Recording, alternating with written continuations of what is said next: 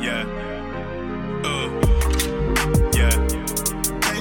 Changes on the way, trust me, it stay the same. Right Yeah. right now, right now, right now. Right back, energy, enemies, so jealousy, yeah, yeah, yeah. Oh, change, change, changes on the way, trust me, it won't the same. Hi everyone, it's me, your host, Laura Kemp, and welcome back to a new episode of Changing the System, the podcast that shines a light on people that are changing outdated structures and ways of thinking. It's an era of resistance and new ideas, so it's a truly exciting time for new voices to be heard. So please hop on board and thank you for tuning in. Episode 5 on changing mindsets is with artist and writer Julia Beth Harris. She'll share a personal story with us and will take us on a journey from a township in South Africa to a life in Europe and all what that encompasses for her and others around her. It's about identity, living in different worlds, and about embodying change by just existing in the world. But just before we start, I want to make you aware of something called the Sustainable Fashion Gift Card. The first gift card in the world that's affiliated with sustainable brands only. What's not to love?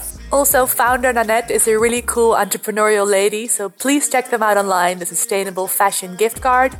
Now, without further ado, let's get into episode 5 of Changing the System, and we went for the title on changing mindsets. Change, changes on the way, trust me, it won't stay the same. It's really good tea. It's good tea, right? Um, it's calming the senses. It says on the pack, I want to see it now. Oh, it's cold. Trust me, it won't stay the tea we're having is called Tension Tamer. no! No, seriously! That's so funny. Yes, and let's spill all the tea. Meet my guest, Julia Beth Harris, artist and writer based in Amsterdam, but also one of my best friends. So to switch from friend mode into serious podcast mode, we tried some rituals like drinking tea and taking some deep breaths.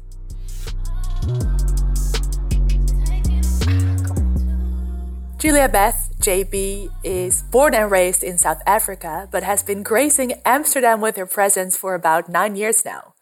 She's a writer, artist, and a poet, so you'll find her working on her art, riding her bike in great outfits, and she's also great at hosting parties. Often, when we talk, she leaves me thinking about it for days. She just sees great connections between things, and maybe that's because she's lived through different cultures and different systems, which is a perfect fit with the Changing the System podcast. So we decided to do an episode together to dig a bit deeper and use it as a platform. For example, I really want to know from her what it was like growing up in Mitchell's Plain, a township about 30 kilometers from Cape Town and a segregated area, which is a direct legacy from the apartheid regime.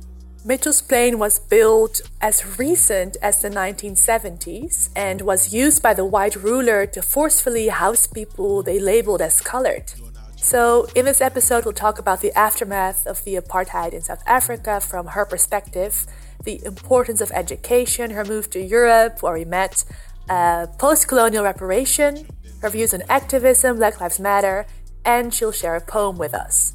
So, we've got a lot of relevant stuff to cover. So, don't go anywhere. The first question I asked JB is to give us a bit of an education about townships and the artificially created difference between black townships and colored townships. Because I visited you in your childhood home Yes, and did. there was a separate color township that was created, right? There's Mm. Yeah. Mm-hmm. black townships. Can you explain a little bit about how that was created and, and how Mm-hmm. that looked for you?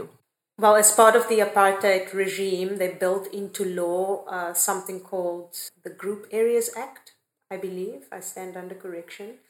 But this basically gave the order that neighborhoods in, in and around Cape Town should be separated or segregated by race. So there was lots of emphasis on, like, you know, uh, colored people living in one area, black people living in one area, and white people living, of course, under the mountain by the ocean in the best part of the city. So the Group Areas Act came into law in 1950 but was being implemented until as recently as the late 70s and Mitchell's Plain was built in 1970. How would they make the distinction between black and colored? Were there any rules for that? Yeah, I mean, there was bogus rules. Like, for example, uh, you know, the American Civil Rights Movement will know the brown paper bag test, but in South Africa we had the pencil test. So uh, I didn't live through that. You know, I was born very close to um, freedom. You know, and you know, the apartheid regime falling. But my parents' generation will have come experience the pencil test, if they put a pencil in your hair and it sticks, then you're black and if it falls through and you have sleek hair then you're colored then you're colored what silly things like that you know for the indians a different story just anything that they could do to create distinctions they used. But also i mean there were also natural cultural lines that formed. Like for example a big difference between a black and a colored family is that a black family will have an indigenous african native tongue that they speak and and and colored people because they didn't really have that uh, culture. They were kind of a new people that formed out of the you know the slaves and the masters uh, sleeping together or the the raping of the slaves. Um, all we had as a main language was Afrikaans, which, to be honest, is also a uh, indigenous uh, African language, though it has Dutch roots. It, you know, after hundreds of years of development in Africa, it becomes its own distinct language, which only exists in South Africa. So it's definitely a South African language, and a lot of people identify with the speaking of this language. So that's one way where uh, uh, you can definitely tell a colored family from a black family is usually that you know they have a, a, mixed race look. So a colored family has the entire spectrum, like the kids can come out any which way, you know, from the dark blackest black to the light to the whitest white with light eyes and straight hair and anything on the spectrum in between that. They speak Afrikaans. They usually eat uh, Malay inspired food because um, uh, the, the yeah the mm-hmm. VOC the, the, the Dutch colony they also uh, brought slaves from other colonies like Indonesia and that's where our Islamic um, Malaysia that's where our Islamic community comes from and they also are classified as colored so to be colored encompasses a lot and to call to label all that diversity and slap it with one little label um, really diminishes the specificity and of of each person's individual identity. And, you know, I think therein lies also the tragedy uh, of, uh, yeah, tragedy, but also, you know, uh, the blessing of, of, of being colored. Or the challenge of being colored is to find out what specifically, where specifically your roots actually lie, because colored uh, as a term describes one thing, but it also leaves a lot of details out. Mm. So, um, yeah, heritage is a, is a big deal. You're now tuned in to Laura Lessons.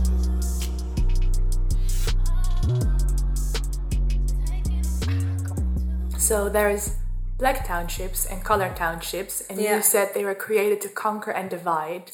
Would those townships yeah, look different? Are they mm-hmm. built differently? How? Mm. Um, yeah, how does it look then? In mm, it's a great question because that's how they made us. Uh, they made the two groups hate and fear each other also because if you were colored and therefore closer to white because you know you had some white ancestors the closer you were to white the better treatment you had. So in the color townships they also designed that you had like actual brick houses. Maybe you don't have uh, you know electricity or necessarily running water when it was first established but they had at least brick houses. So visually it looked better than uh, the black townships where you had um, aluminium uh, iron shacks you know people didn't even have brick houses you know and visually like the perception and uh, you know with race and identity perception is very important. The perception is that you know oh, if you're black you are the worst if you're classified black you are really the lowest of the low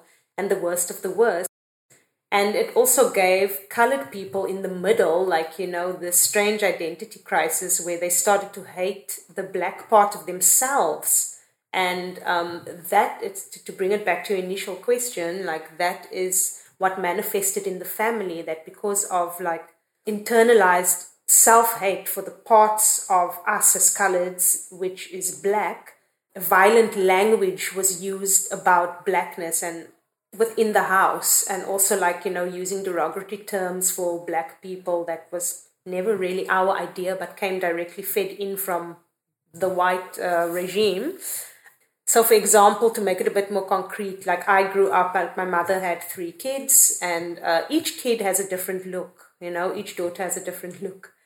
All beautiful but the first Myrna, she has brown skin, but she has more of an Indian look and really um, not straight hair, but like, you know, smooth, long hair to her back, you know, and a really pointed nose. So this was still, you know, the skin is brown, but because of the hair and the features, it was still close to beauty.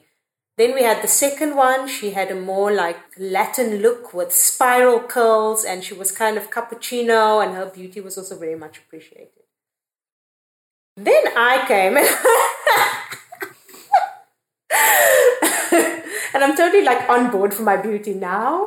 But when I was growing up, I was the one of my mom's children, which really uh, the African, uh, no, West African features really came out the most. So I have quite a pronounced nose, small, like, but flat nose, and you know, uh, larger lips, just odd, like archetypal African features, basically and my hair was also much coarser. So I always used to walk around with large afro when I was little and large eyes and really dark skin. And in my, like, you know, a, a nickname that people use often for a, a girl that looked like me is Kafferchi.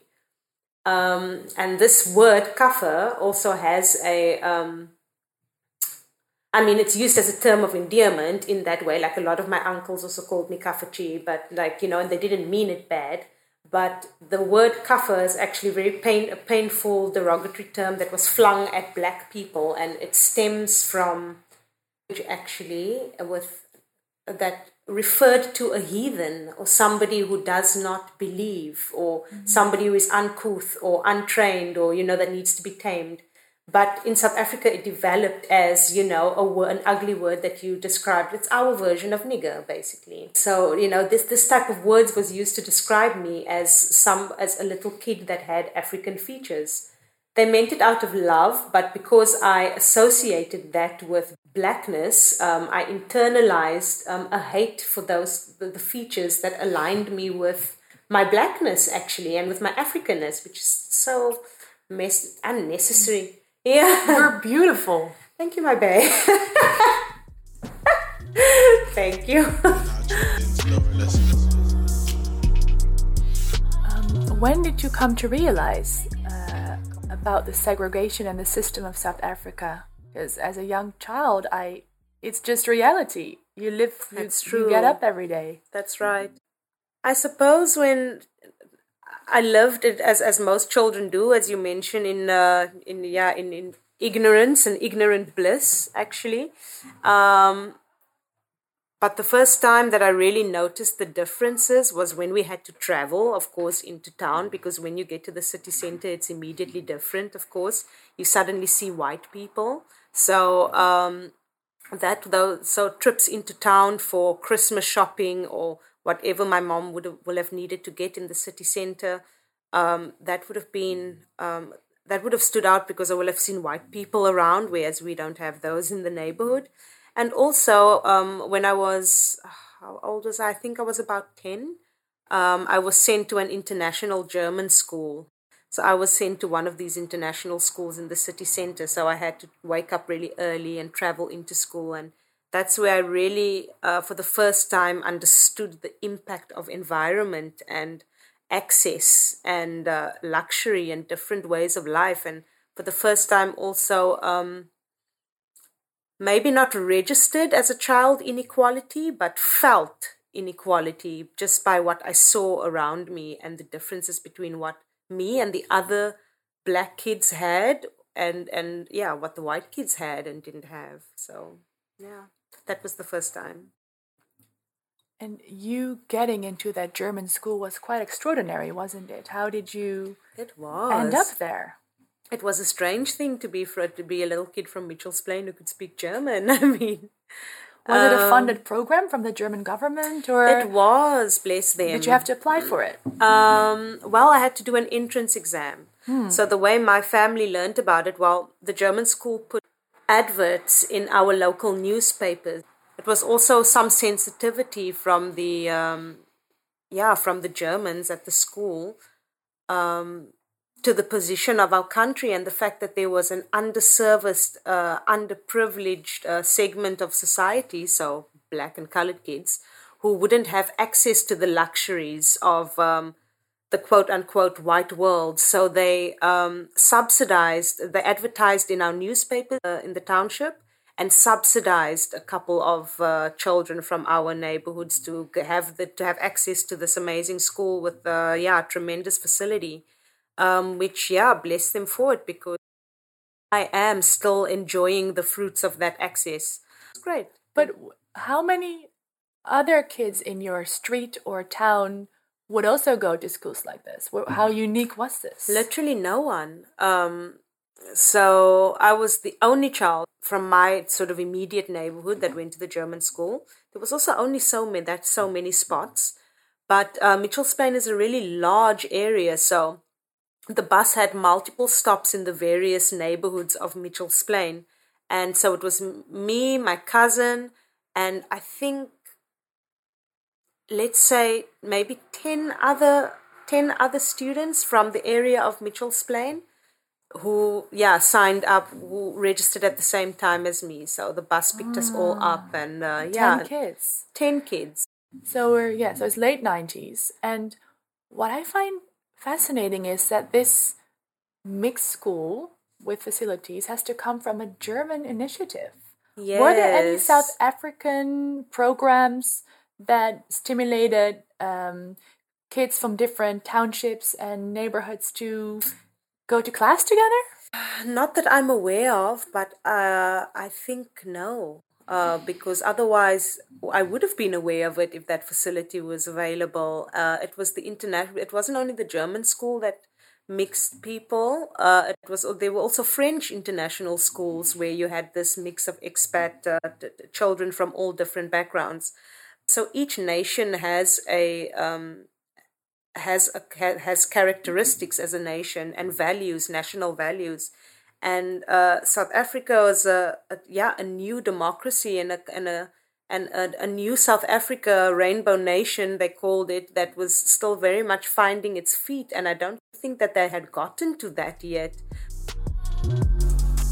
You're now tuned in to Laura Lessons. And also fascinating that it were there any Dutch schools that were doing the same as the German school? No. Look. No Dutch schools. I think it's a very good idea actually, but there would be some I imagine if yeah, I imagine that there would be some contention with the language of Dutch because of course we learned German. But during the apartheid times, a lot um, black and colored people um, and the schools that were reserved for um, for black and colored people, it was called Bantu education. As part of that syllabus that was especially designed for people of color, people's indigenous languages was had fallen by the wayside and were not included in the syllabus, but they were all forced to learn Afrikaans. So mm-hmm. that's actually what sparked a lot of the riots oh. amongst the amongst the youth and the uprisings is that they were rebelling against also having to learn the Afrikaans language of the oppressors, which Yeah. was the language that stemmed from Dutch, of course. So Uh, yeah, it's funny. I was wondering about that because in Dutch schools, How did you? we- yeah, How we- did you experience it as a Dutch person coming to South Africa? Did some anybody frown upon you for being Dutch? Uh, I don't think the, the black people and the colored people frowned upon me at all. I do think the white South Africans felt a bit of a special connection with me because I was from the Netherlands, from yeah, their ancestors. It's true. That's true. Um, I'm speaking, of course, from a colored perspective. And for me, it was also strange to see all these Dutch names on the, Yes, of the course. villas and the, the wine farms and Our highways. the highways. So yeah, for me, it was a bit painful. Um, yeah. just not having learned the exact history of South Africa and Holland in school. You know, Yeah, and how instrumental it actually was Um, yeah. to the to the existence, to the privileged existence that we now all lead here yeah, as citizens. yeah, exactly that. And I think it's um, it's a shame. And in South Africa, you see it Yeah, there's no question There's about it. There's no question about it. Blacks And in the kitchen, whites dining at the table. Hmm. Still. still, it's absolutely uh, crazy to see it like that. And y- to yeah. experience Yeah. it. Also as a black woman in my own country. But now with more means, so I mean, if I go to South Africa, my euro stretches further, so I can be one of the people now having a seat at the table. Hey, Solange, having a seat at the table, but also um, and and paying for it. You know, I end up often being the only black in a white uh, space where the only other black people are serving us, and that's also an an, an, an uncomfortable position Yeah. for you as well. But then you blend in, of course. Or as a white well, girl. just as a white person. Yeah. yeah.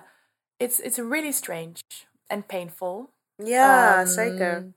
From both sides, but more so if you're the minority. Oh my god, you just hear me. I said minority. Black people are not the minority in South Africa. It's not actually even a funny, minority. no.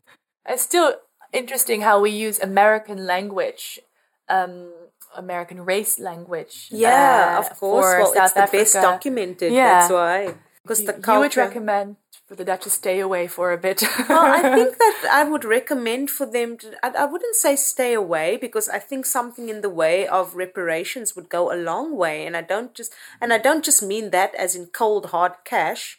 I mean that that- that's not that doesn't solve anything, but I mean in terms of investment, um, really repairing the the damage. yeah that there's some damage you know that and, and and that's across all spheres also the emotional damage so i think like i don't know starting initiatives to up to, to uplift the the communities and the townships that are still suffering from the colonial from the apartheid ripples for example like in Mitchell's Plain where that where I've just spent time recently again there are still so many hopeless young people who have no no recreation, no facilities. They're far away from the city center, so and they don't have the bus fare even to go into the city center. When they go to the city center, they're not welcome because they their clothes aren't good. They're kind of mostly on drugs. They belong to gangs. There is no nothing in the community on the ground for these kind of young people. So of course they fall into gangsterism and mm-hmm. escapism, escapism through drugs. Yeah. So I think a great initiative would be to put a boxing gym or something, some kind of gym in the communities to build, to invest rather in those kind of initiatives. Start a sport that would be so cool if you could just start a commission of like sport activities for all the neighborhoods and channel all that aggression and hurt that people still feel into something positive and convert that energy into really investing in people's mm. lives and people's mental ability. Hoe gaat ie? Ja, goed. Oké. Ja, now we're in, in gaining some momentum. Yeah, okay, so our voices are raising. Gosh, we're not even in Holland yet in this story. Like we're still in South Africa. Ah,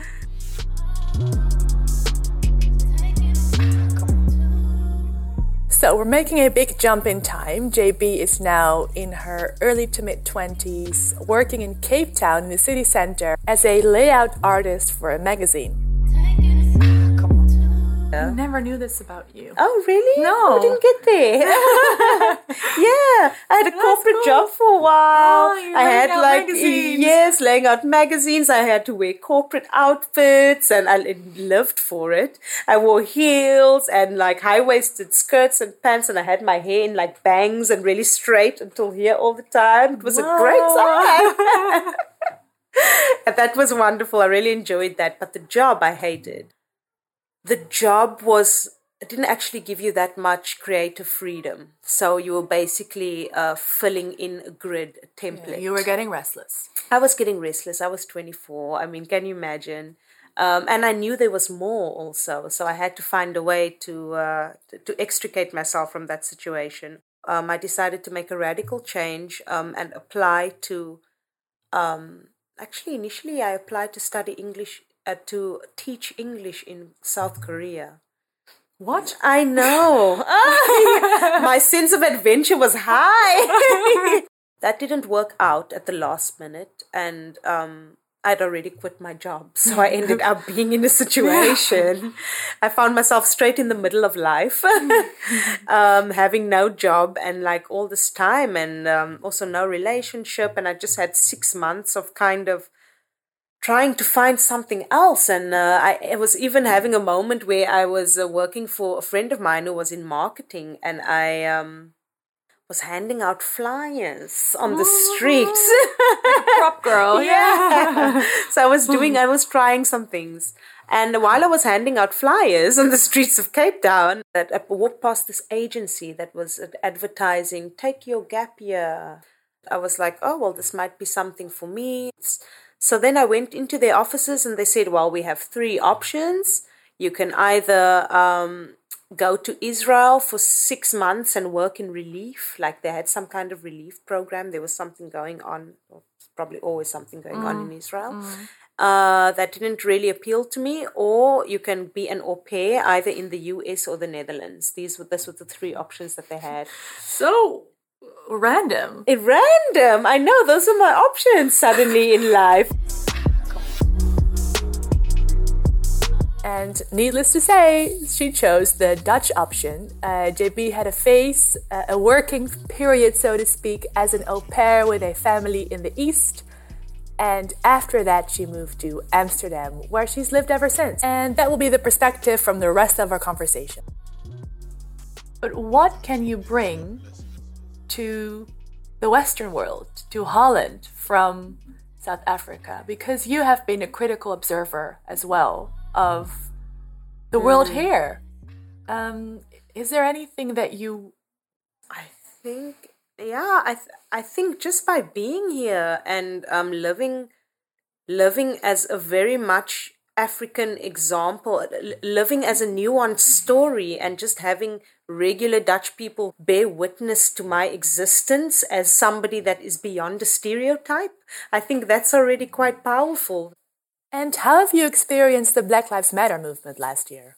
I think the difference now has been that everybody was less distracted.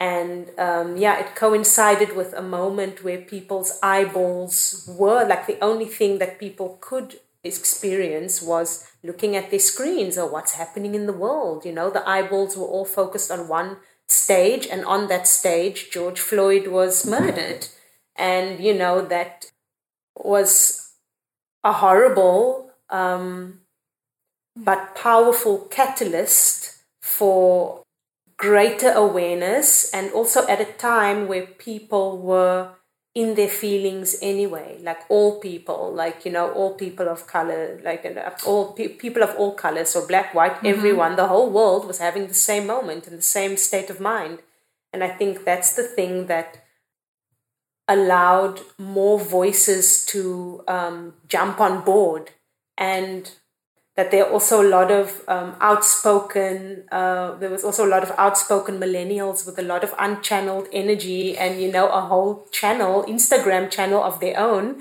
that they had couldn't be posting uh, you know nights out with um, instead there was these these movements like you know black lives matter and um, suddenly became trendy and to, uh, to put a black square on your Instagram and to, you know, really be in the moment with the movement.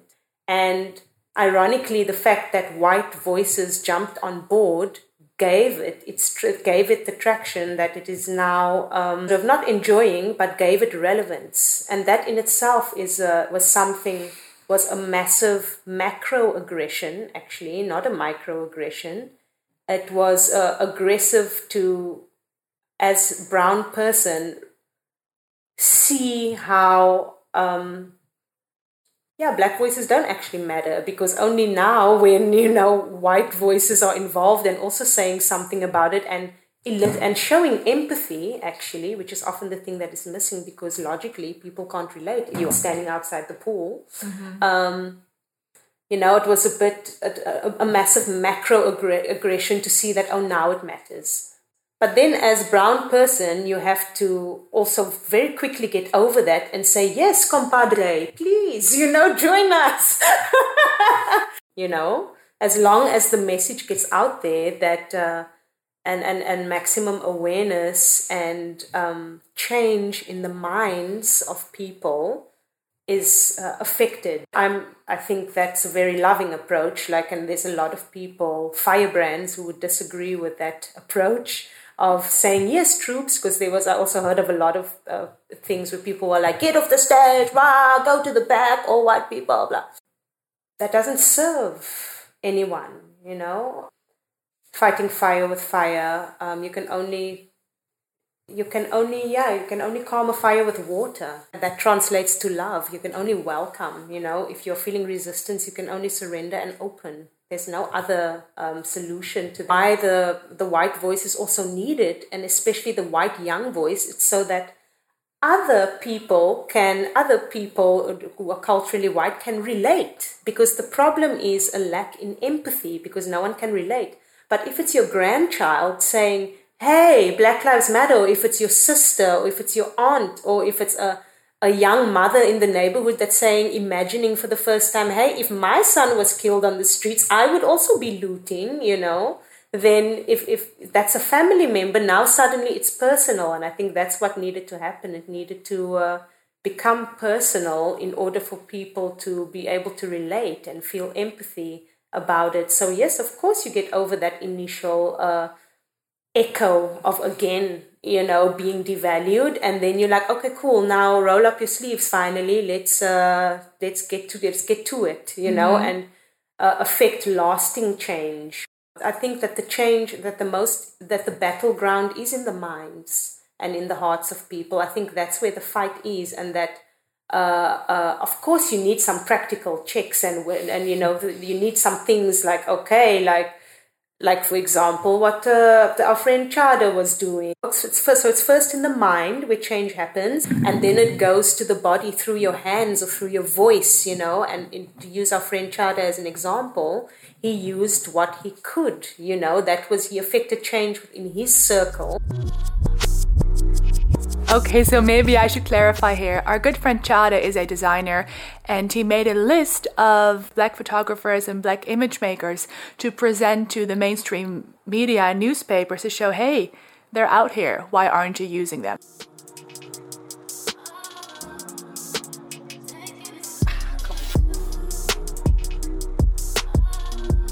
And then it did actually happen that people were confronted with this list of legit black creatives to actually um, be behind the lens and to finally um, appreciate black work instead of just always being inspired by black people and like you know using it using an and excavating yeah. mining the the black identity and putting that on the label but then behind the maker and the person who earns is always still in the white pocket. There's nothing wrong with white people earning money. Like, that's not the issue. Obviously, everybody needs to be namaste and okay.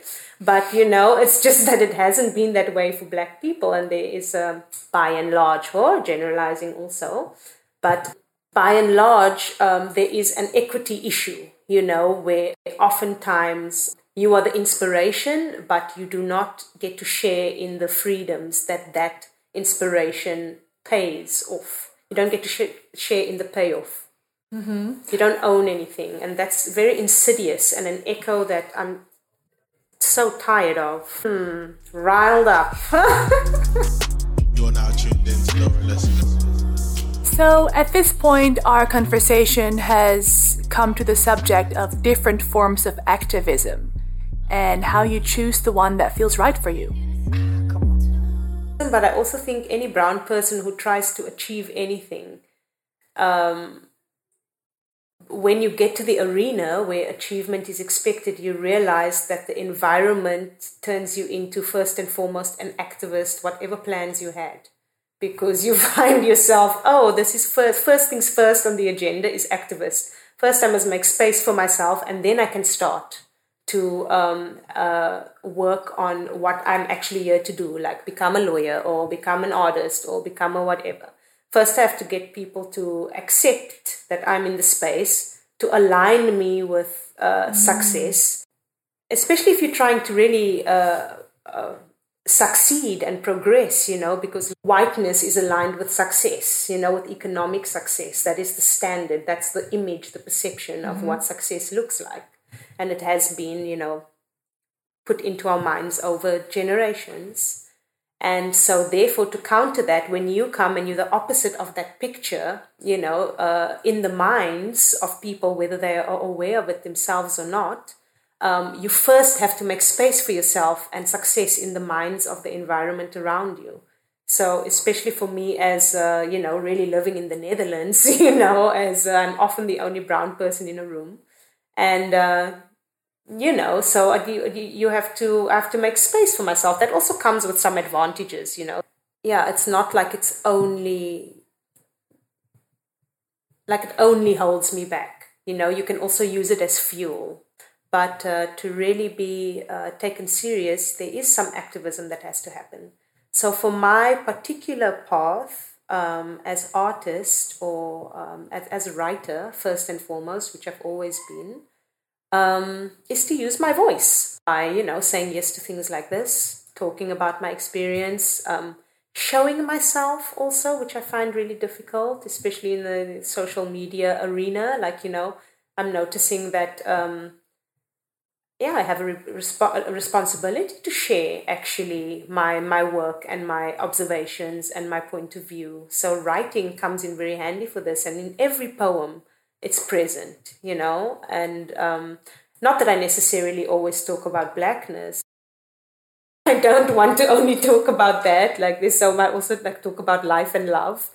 Um, but just the fact, and I think I touched on this the last time we spoke also, just the fact that I'm walking around being so much more than just black is already activism, you know? Um, just walking around not being a stereotype and aligning myself for me with success and seeing myself in my mind, because like we said, that's where the battleground is, as excellent, as successful, as someone with agency, as autonomous, like fighting the battle in my own mind to align myself with success, I think that is already quite revolutionary mm-hmm. to uh, move through the world like that as someone in a brown body. That's beautiful.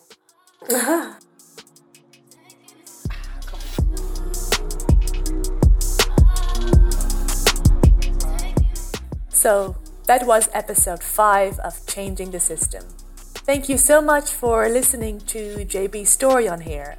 To me, this interview really opened up my mind about South Africa's reality and JB's evolving experience here in Europe.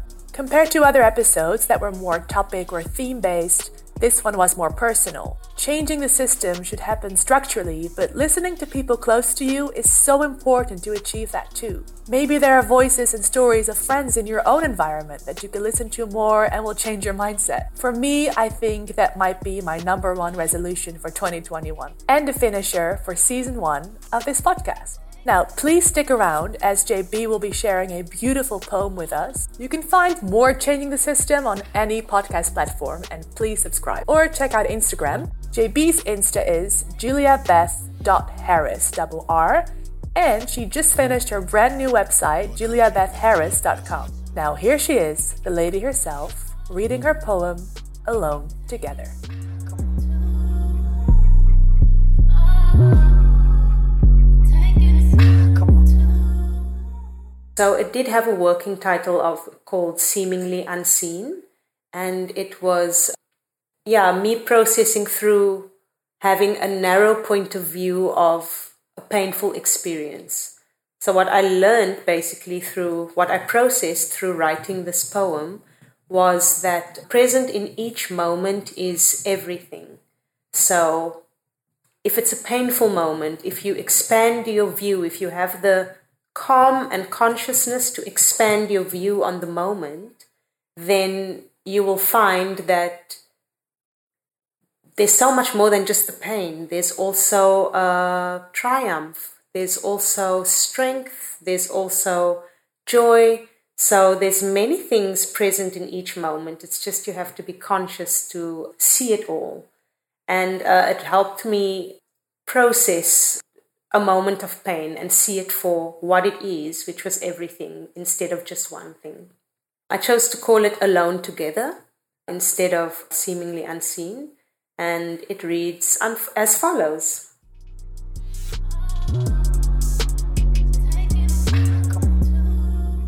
Many years later, as you hover in the door between here and after, you'll remember how it was in that sunlit room with hundreds of unseen generations gathered around your mother's bed as her spirit began to lift from her body. Notice how it seemed like she was alone. Notice how the light streamed in, crowding the room with stillness, while thousands of dust particles swirled in a slant of sun, surging upwards as if to say, Come now, come. It may seem like strongholds have fallen. It may seem like defenses have crumbled. But look closer. Open your mind's eye wide. Unfix from fear and perceive what it hides. Like the trembling soldier's sword with two sides, the blade cutting deep, so from the lion's carcass, honey may seep. A thousand tongues speak, and a thousand truths, like twilight, fall on deaf ears and blinded eyes, op dowe ore en blinde oë, op dove oren en blinde ogen, auf tauben oren und blinden Augen. In glebe esitulu kunye namehlo angabonio. Notice how the ear attunes to parallel frequencies. Notice as pupils dilate to let in more than was known before.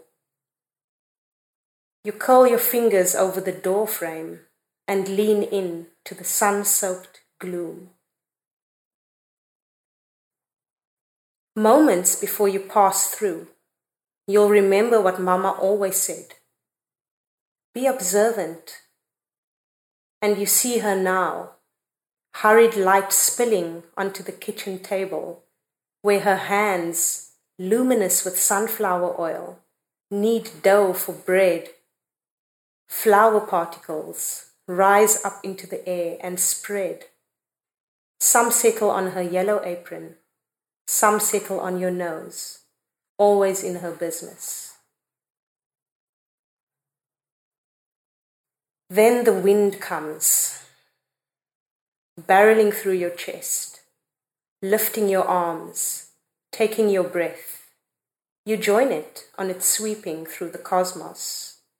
Come now, come, it seems to say, and your spirit leaps.